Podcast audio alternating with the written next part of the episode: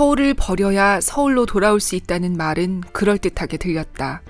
임금의 몸이 치욕을 감당하는 날에 신하는 임금을 막아선 채 죽고 임금은 종묘의 위패를 끌어안고 죽어도 들에는 백성들이 살아남아서 사직을 회복할 것이라는 말은 크고 높았다. 소설 남한산성의 첫 문장입니다. 안녕하세요. 골라드는 뉴스룸의 일요일 책방 북적북적. 오늘 함께 읽을 작품은 김훈 작가의 소설 남한산성입니다.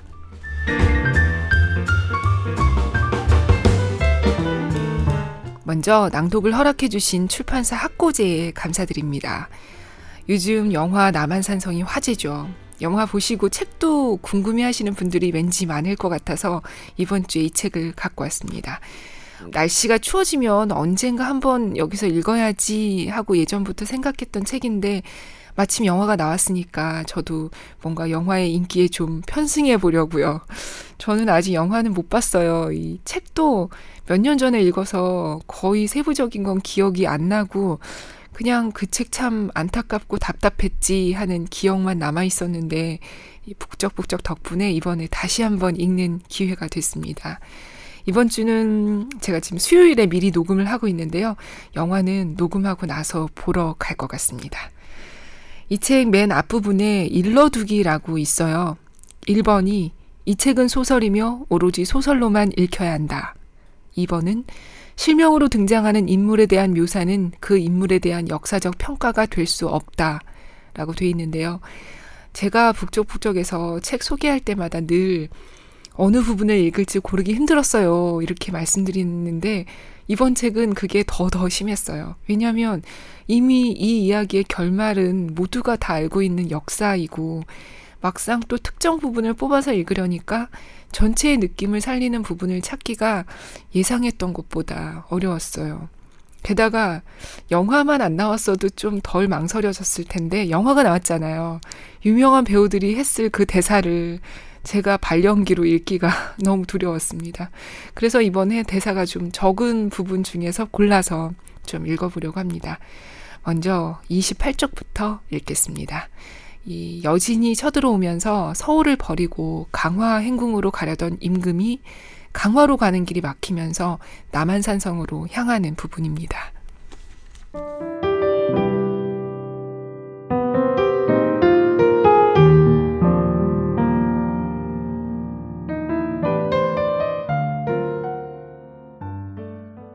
그날 임금은 강화도로 들어가지 못했다. 대군과 빈궁 일행을 먼저 보내고 임금은 오후에 출발했다. 기휘가 앞서고 사대와 의장이 어가를 에워싸고 백관과 궁녀와 노복들이 뒤따랐다. 육언을 쓴 선비들이 눈 위에 꿇어앉아 이마로 땅을 찌으며 통곡했다. 눈길에 말들이 발을 헛디뎌 가교가 흔들렸고 깃발을 든 군사들의 몸이 바람에 쏠렸다. 행렬은 더디게 나아갔다. 흐린 날은 일찍 저물었다. 창덕궁을 떠난 행렬이 남대문을 나와 도성을 막 벗어났을 때 눈이 또 내렸다. 홍제원 쪽에서 말을 몰아 달려온 군관이 행렬 앞에 꿇어 앉았다. 군관은 적의 추격이 이미 파주에 들어왔고 기병의 선발대는 무학제 쪽으로 다가오고 있으며 또 한 부대는 양천, 김포 쪽을 막아서 강화로 가는 길이 끊어졌다고 고했다. 어가 행렬은 방향을 거꾸로 돌려서 남대문 안으로 들어왔다. 임금은 남대문 문로에 올라가 바람을 피했다. 천장에서 놀란 새들이 퍼덕거렸다. 임금은 난간에 걸터 앉아 어두워지는 도성 안을 우두커니 바라보았다. 진보다리를 메고 어가를 따르던 백성들이 문루 아래로 모여들어 통곡했다. 군사들이 창으로 백성들을 밀쳐냈다. 어디로 가려느냐? 여기서 머물겠느냐? 임금은 묻지 않았다. 그날 어가 행렬은 강화를 단념하고 남한산성으로 향했다. 행렬이 방향을 바꾸자 백성들이 수군거렸다. 어린 아이들도 강화가 아니라 남한산성으로 간다는 것을 알았다. 창졸간의 행선지가 바뀌자 기휘들이 먼저 흩어졌다. 말 편자를 가라박는 틈에 기휘들이 깃발을 팽개치고 초저녁 어둠 속으로 달아났다. 사대는 달아나는 자들을 쏘지 않았고 달아나는 자들을 잡으러 쫓아갔던 군사들도 돌아오지 않았다. 세자가 젖은 버선을 갈아 신는 사이에 견마잡이가 달아났고 뒤쪽으로 처져서 눈 위에 오줌을 누던 궁녀들은 행렬로 돌아오지 않았다. 피난민들이 의장과 사대에 뒤섞였고 백성들이 끌고 나온 마소가 어가에 부딪혔다. 행렬을 따라가서 살려는 자들과 행렬에서 달아나서 살려는 자들이 길에서 뒤엉켜 넘어지고 밟혔다. 행렬은 수구문으로 도성을 빠져나와 송파나루에서 강을 건넜다. 강은 얼어 있었다. 나루터 사공이 언 강 위를 앞서 걸으며 얼음이 두꺼운 쪽으로 행렬을 인도했다. 어가 행렬은 사공이 흔드는 횃불의 방향을 따라서 강을 건넜다. 눈보라 속에 주저앉은 말들은 채찍으로 때려도 일어서지 않았다. 임금은 새벽에 남한사성, 죄송합니다. 다시 읽겠습니다. 임금은 새벽에 남한산성에 들었다. 지밀 상궁들은 도착하지 않았고 당상관들이 걸레를 적셔서 행궁한 처소의 먼지를 닦았다. 내행전 구들은 차가웠다. 군사들은 성문을 걸어 잠그고 성첩으로 올라갔다. 이틀 뒤에 청의 주력은 송파 나루를 건너왔다. 청병은 강가 삼전도 들판에 본진을 펼쳤다. 강을 따라서 시오리에 들어선 군막이 바람에 펄럭였다. 청의 유군들이 남한산성을 멀리서 둘러싸고 좁혀 들어왔다. 산세가 가파른 서문 쪽으로는 보병이 다가왔고 물이 흘러서 들에 있다은 동문 쪽으로는 기병이 다가왔다. 그해 겨울은 일찍 와서 오래 머물렀다. 강들은 먼 하류까지 옥빛으로 얼어붙었고 언 강이 터지면서 골짜기가 울렸다. 그해 눈은 메말라서 버스럭거렸다. 겨우내 가루눈이 내렸고 눈이 거친 날 하늘은 찢어질 듯 팽팽했다. 그해 바람은 빠르고 날카로웠다. 습기가 빠져서 가벼운 바람은 결마다 날이 서 있었고 토막 없이 길게 이어졌다. 칼바람이 능선을 타고 올라가면 눈 덮인 봉우리에서 회오리가 일었다. 긴 바람 속에서 마른 나무들이 길게 울었다. 줄인 노루들이 마을로 내려오다가 눈구덩이에 빠져서 얼어 죽었다. 새들은 돌멩이처럼 나무에서 떨어졌고 물고기들은 강바닥에 뻘 속으로 파고들었다. 사람 피와 말 피가 눈에 스며 얼었고 그 위에 또 눈이 내렸다. 임금은 남한산성에 있었다.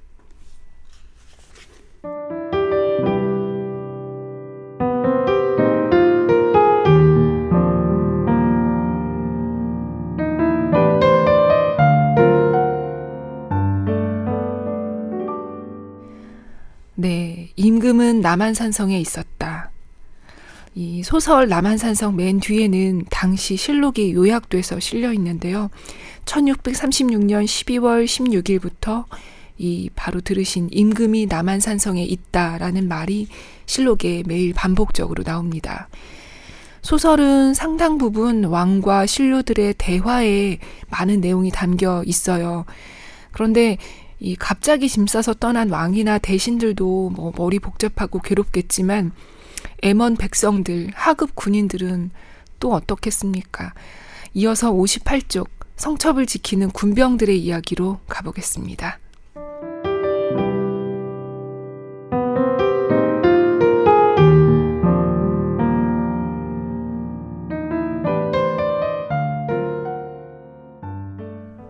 성첩을 지키는 군병들은 자정에 교대했다. 순청 앞마당에서 보리밥 한 그릇에 뜨거운 간장 국물 한 대접을 마시고 군병들은 캄캄한 성첩으로 올라갔다. 성첩에서 내려온 군병들도 순청 앞마당에서 보리밥 한 그릇에 뜨거운 간장 국물 한 대접을 마셨다. 올라갈 자들이 미리 가마솥에 보리를 삶아서 내려온 자들을 먹였고 저희도 먹었다. 마른 장작을 구할 길 없는 군병들은 순청 마국간에서 마초 더미를 들고 나와 불을 뗐다. 수어청 군관들은 말먹이 풀을 실어내는 군병들을 말리지 못했다. 군병들은 끓는 물 한 대접에 진간장 반 홉씩을 풀어서 마셨다.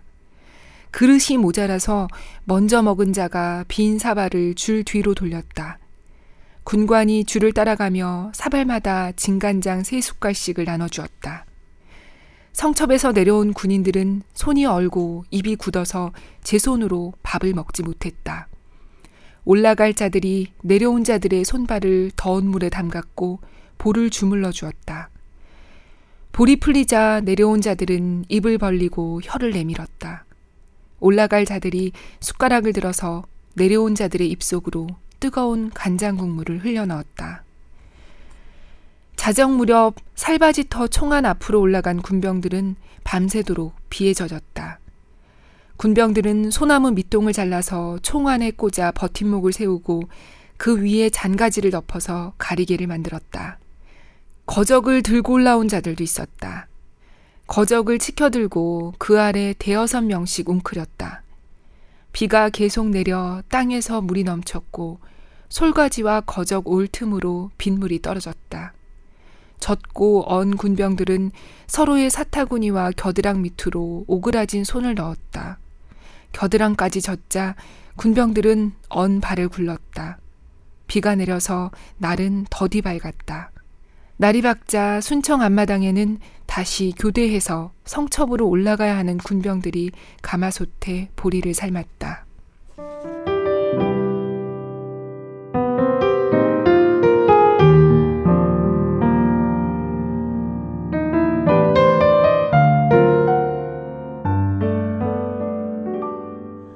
이 성 안에 갇혀 있다 보니까 사람은 말할 것도 없고 전쟁의 필수적인 말도 먹일 게 없어요.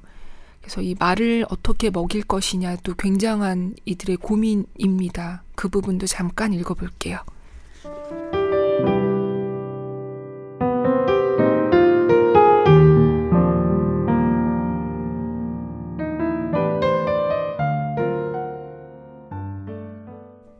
순청 마구간에 남은 말은 70마리 정도였다.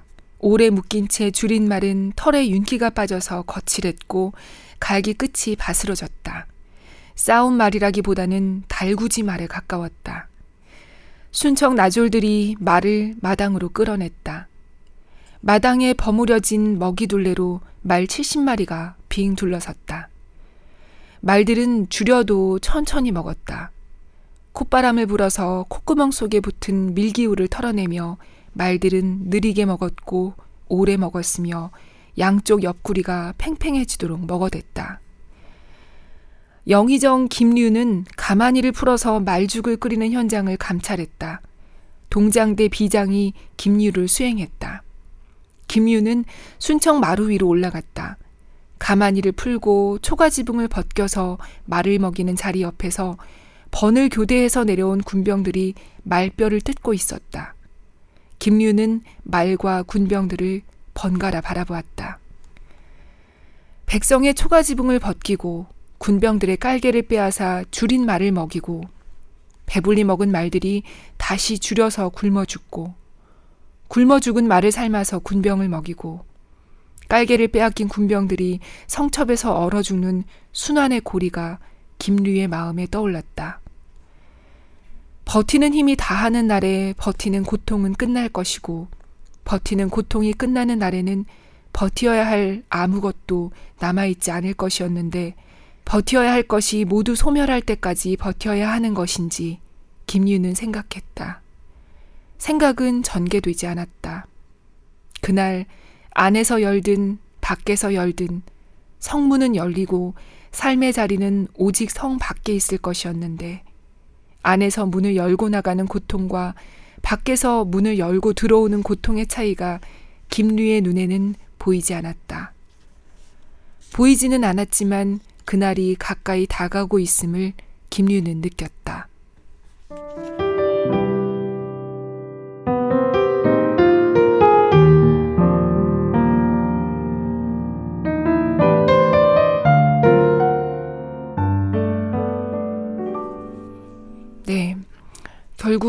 이 성에서는 말 울음소리와 개 짖는 소리도 모두 끊깁니다. 그리고 영화 예고편에도 나왔듯이 영화를 보셨다면 영화에도 나왔듯이 나가서 싸우자는 김상헌과 화친을 하자는 최명길 두 사람을 위시해서 신료들이 계속 언쟁을 벌이죠. 어, 길게 여기 길게 읽고 싶지만 연기력이 안 돼서 짧게만 소개하면 이렇습니다.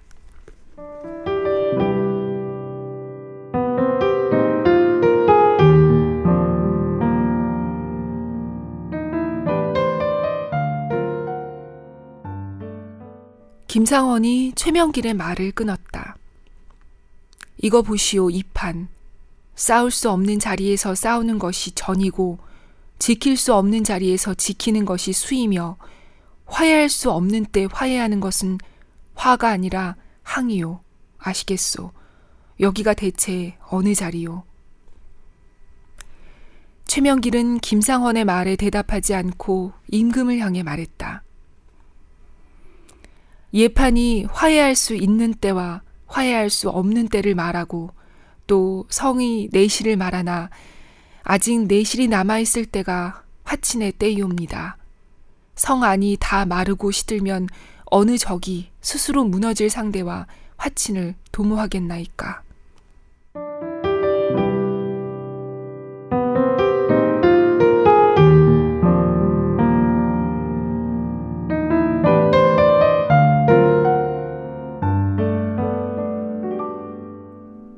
이러는 사이에 청나라에서는 칸이 직접 조선으로 내려옵니다.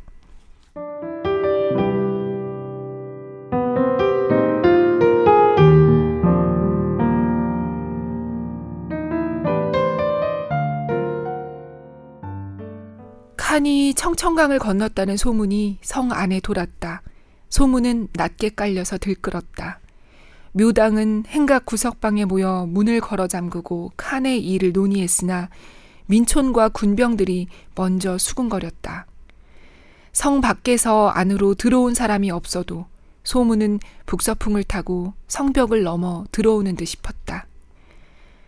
칸이 삼전도에 당도하면 성문은 깨뜨리지 않아도 저절로 열리고 임금은 성 밖으로 나가야 할 것이며 칸이 오기 전에는 임금은 기어이 성 안에 눌러앉아 있을 것이므로 어쨌거나 칸이 와야만 포위가 풀려서 성 밖으로 나가게 될 것이고 칸이 와서 성 안팎이 통하려면 세자가 먼저 나가서 기다리고 있다가 칸을 맞아야 할 것이라고 동장대 쪽 늙은 군병들은 양지 쪽에 모여서 말했다. 용골대가 길을 열어놓아서 칸의 이동 속도는 매우 빠르며 칸은 사만의 증원군을 몰아 대동강을 건너서 임진강을 향하고 있는데 칸이 삼전도에 당도하면 성을 깨뜨리지도 못하고 세자를 잡아놓지도 못한 용골대의 목을 베어서 그 머리를 조선 임금에게 보내고 몸소 군사를 몰아 성을 부술 것인데 그날이 세상의 종말이라고 삼거리 훈장집 헛간에 모인 민촌의 늙은이들은 수군거렸다. 칸이 오면 성이 열린다는 말과 칸이 오면 성이 끝난다는 말이 뒤섞였다. 칸이 오면 성은 밟혀 죽고 칸이 오지 않으면 성은 말라 죽는다는 말이 부딪혔는데 성이 열리는 날이 곧 끝나는 날이고 밟혀서 끝나는 마지막과 말라서 끝나는 마지막이 다르지 않고 열려서 끝나나 깨져서 끝나나 말라서 열리나 깨져서 열리나 다르지 않으므로 칸이 오거나 안 오거나 마찬가지라는 말도 있었다. 칸은 서쪽으로 명을 몰아대고 있으므로 요동을 비우고 오기가 어려워 심양에 머물면서 소문만 내려보낸 것인데 소문의 뒤를 따라 칸이 올지 안 올지 알 수 없고 알 수 없으므로 온 것보다 무섭고 오지 않는 것보다도 무서우며 소문이 이미 당도하였으므로 칸이 오지 않더라도 이미 온 것과 다름없다는 말은 삼거리 북쪽 술도가 쪽에서 흘러나왔는데 사람들은 대부분 무슨 말인지 알아듣지 못했다.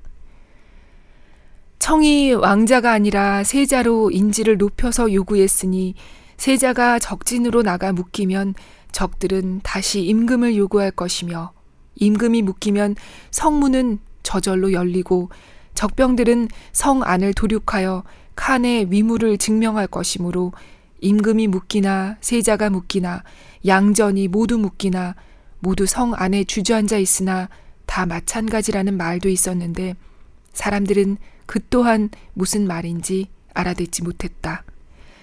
알아듣지는 못했지만 낮게 깔려서 뒤섞이고 부딪히는 말들은 대부분 마찬가지로 끝났다. 신료들 몇 명이 행각 골방에서 그렇게 수군거렸고 민촌도 그렇게 수군거렸다. 어전에서 차마 입에 담지 못할 말이오나를 앞세우며 신료들이 세자의 출성을 입에 담기 시작하면 묵은 감기를 앓고 있는 세자는 콧물을 훌쩍이며 자리에서 물러났다. 젊은 간관들이 이마로 마루를 찌으며 통곡했다.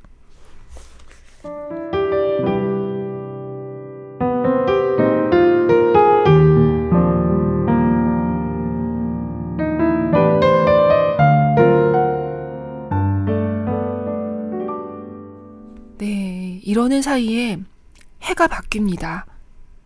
그리고 이 와중에 조선 조정에서는 아무리 적이지만 설날이니까 예를 갖춰야 한다며 이 청 측에 세찬까지 보내요. 민촌에 가서 돈 주고 소를 사고 술도 구해서 지게에 지워 보냅니다. 그런데 이 청나라 측에서는 안 받습니다. 가져가라. 너희가 돌구멍 속에 박혀서 얼고 줄인 지 오래니 가져가라고 하죠. 다시 둘러매고 돌아오는 부분만 잠깐 읽어볼게요.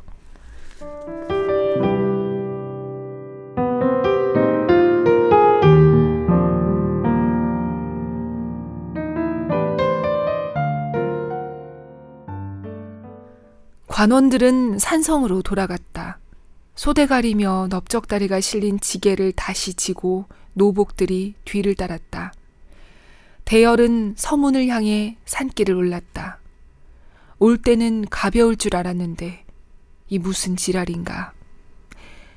이 고기는 종친들이 먹을라나 사형 대장들이 먹을라나 뒤처진 노복들이 지게를 벗어놓고 쉬면서 투덜거렸다.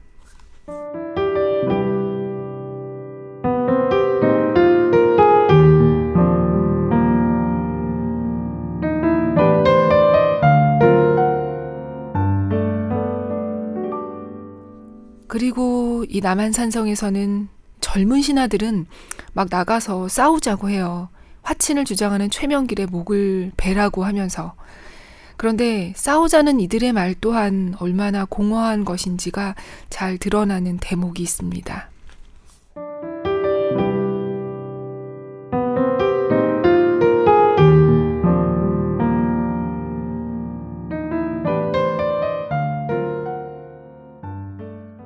내행전 마당에서 흐느끼면서 죽을 살을 말하던 당하관 두 명이 다음날 새벽에 얼음벽이 무너진 구멍으로 성을 빠져나갔다.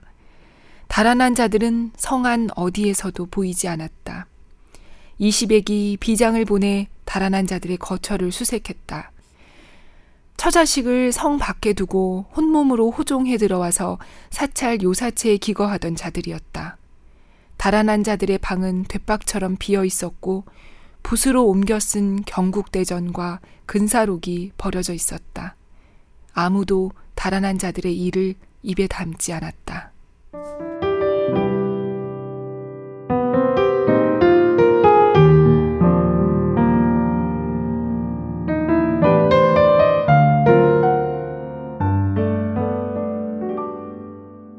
이러는 사이에 청나라의 칸은 드디어 남한산성에 도착합니다.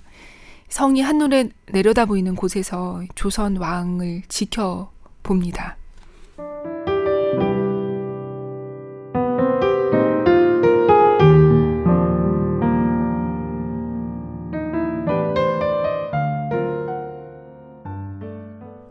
칸이 군장들을 달랬다. 너희는 내가 여기까지 온 것과 오지 않은 것의 차이를 깊이 생각해라. 너희들끼리라면 성을 깨뜨려서 취하는 쪽이 용맹하다 할 것이다. 그러나 내가 이미 왔으므로 군사를 몰아서 성을 취함은 아름답지 않다.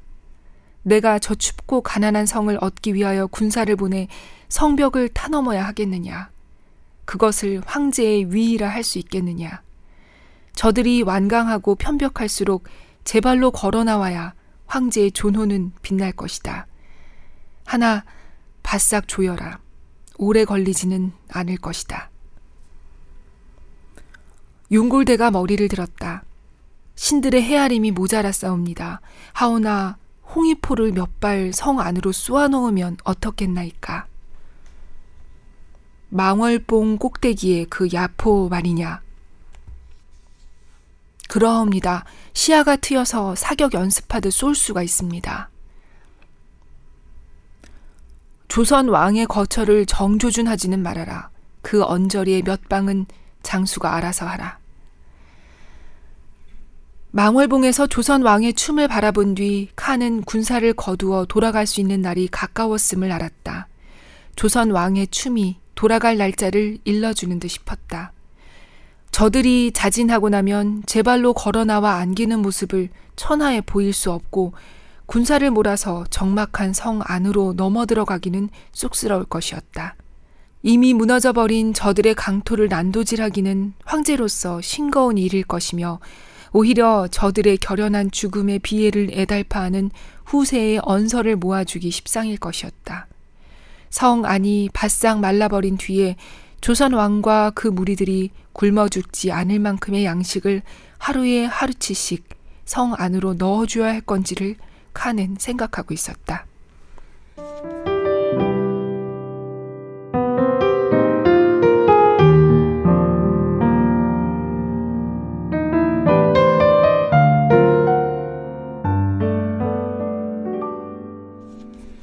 네, 방금 여기 들으신 조선 왕의 춤은 이 조선 왕이 명나라 황제를 위해서 이 춤을 추는 모습을 칸이 봤거든요. 그 모습을 뜻하는 얘기였습니다. 어, 이러는 한편 칸은 또 속으로 이렇게 생각해요. 이 부분도 들어보세요.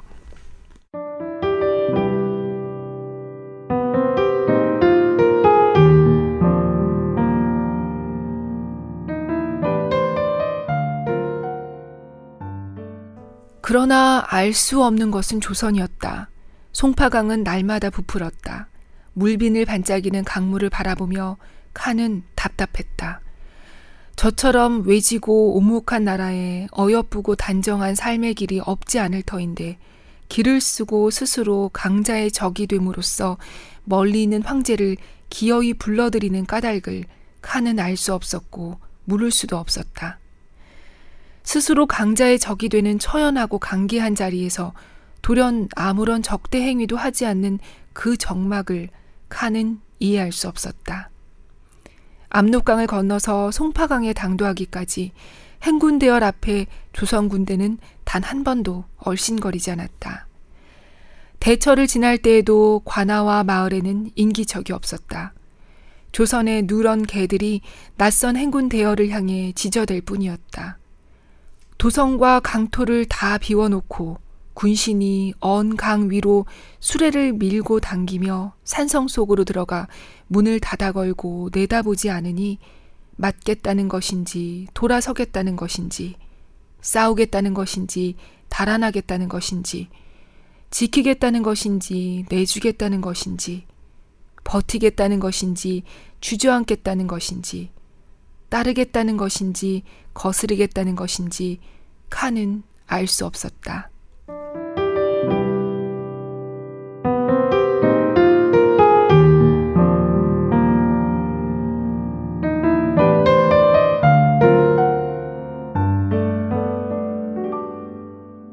그리고 왕은 결국 출성을 결정합니다.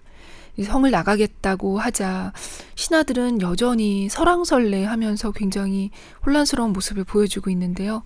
어, 이 부분도 잠깐 읽어보겠습니다.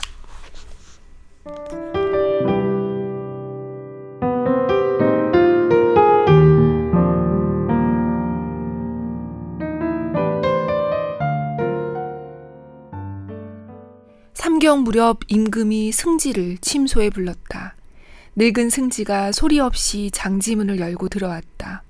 임금은 서안 앞에 곧게 앉아 있었다. 승지가 눈을 들어 임금을 바라보았다. 촛불에 임금의 그림자가 흔들렸다. 승지의 눈에는 이 세상에 임금이 홀로 앉아 있고 임금의 그림자가 홀로 살아서 흔들리는 것처럼 보였다. 어둠 속에서 임금의 안광이 빛났다. 임금은 파리하고 또 우뚝해 보였다. 임금이 입을 열었다. 송파강은 녹았느냐? 임금이 무엇을 묻고 있는지 승지는 어리둥절했다. 승지는 가슴이 터질 듯 답답했다. 승지는 숨을 몰아쉬었다. 며칠 전 성첩에 올라가서 삼전나루 쪽을 살펴싸운데 물빛이 푸르게 살아났고 먼 상류부터 물 위에서 햇빛이 튕기면서 흘러내려왔으니 송파강은 이미 녹은 것으로 아옵니다. 임금이 말했다. 그렇구나. 승지의 목소리에 울음이 섞여 들었다. 전하, 봄에 강이 녹는 것은 승지는 말끝을 맺지 못했다. 임금이 승지를 바라보았다. 임금의 눈동자에서 촛불 불빛이 타올랐다. 임금이 말했다. 사흘 뒤에 성을 나가겠다. 승지는 오늘 밤 안에 내 뜻을 삼사에 알리고 세자에게도 그리 전하라. 야심하다. 서둘러라.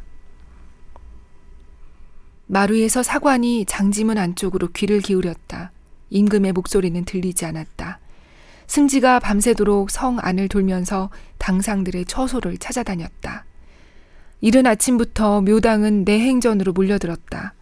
성을 나가기 전에 화친을 배척했던 사대부들 중에서 묶어서 적 앞으로 보낼 신하를 골라내라고 임금은 김류에게 명했다. 칸이 돌아가기 전에 임금은 말끝을 흐렸다. 세자는 나와 함께 갈 채비를 갖추라. 최명길이 말했다. 강한 자가 약한 자에게 못할 짓이 없고 약한 자 또한 살아남기 위하여 못할 짓이 없는 것이옵니다. 최명길이 울었다. 울음을 멈추고 최명길이 또 말했다. 전하, 뒷날에 신들을 다 죽이시더라도 오늘의 일을 감당하여 주소서. 전하의 크나큰 치욕으로 만백성을 품어 주소서.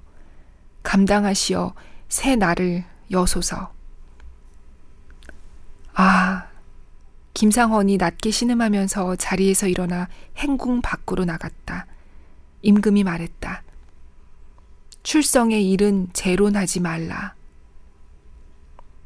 삼사의 당하들이 내 행전 마당으로 물려왔다. 당하들은 청대를 요구했다. 임금은 응하지 않았다. 임금은 침소에서 나오지 않았다.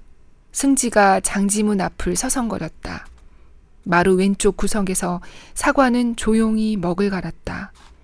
사관의 귀는 임금의 침소 쪽을 향해 있었다. 방 안에서는 아무 소리도 들리지 않았다. 저녁을 준비하는 나인들이 수락관에서 달그락거렸다.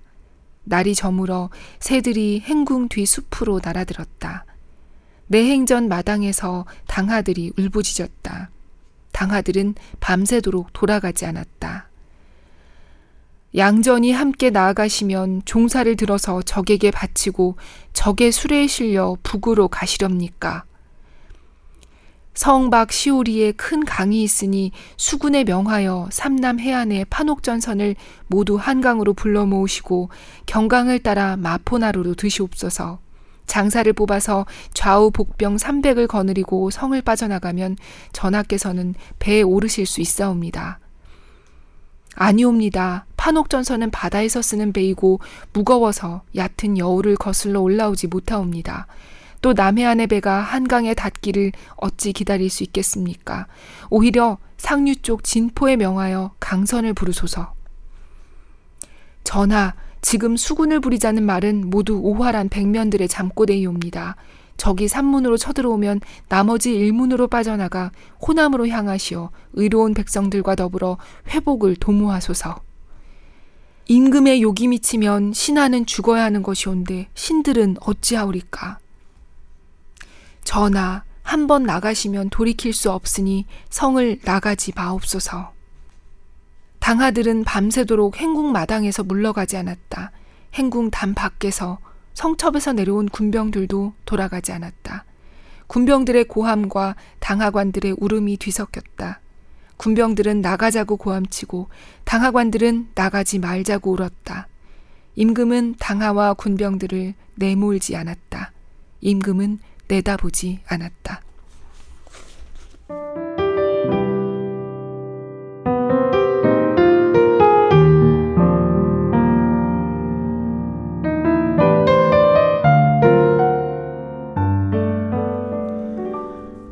그리고 1644년 1월 30일 삼전도에서 임금이 세 번 절하고 아홉 번 머리를 조아리는 굴욕을 맞게 됩니다. 오늘 짧게 읽었지만 김훈 작가의 문체 또 소설의 분위기를 약간은 맛볼 수 있으셨을 거라고 생각합니다. 어, 오늘도 들어주셔서 감사합니다. 저는 2주 뒤에 또 다른 책을 갖고 오겠습니다. 안녕히 계세요.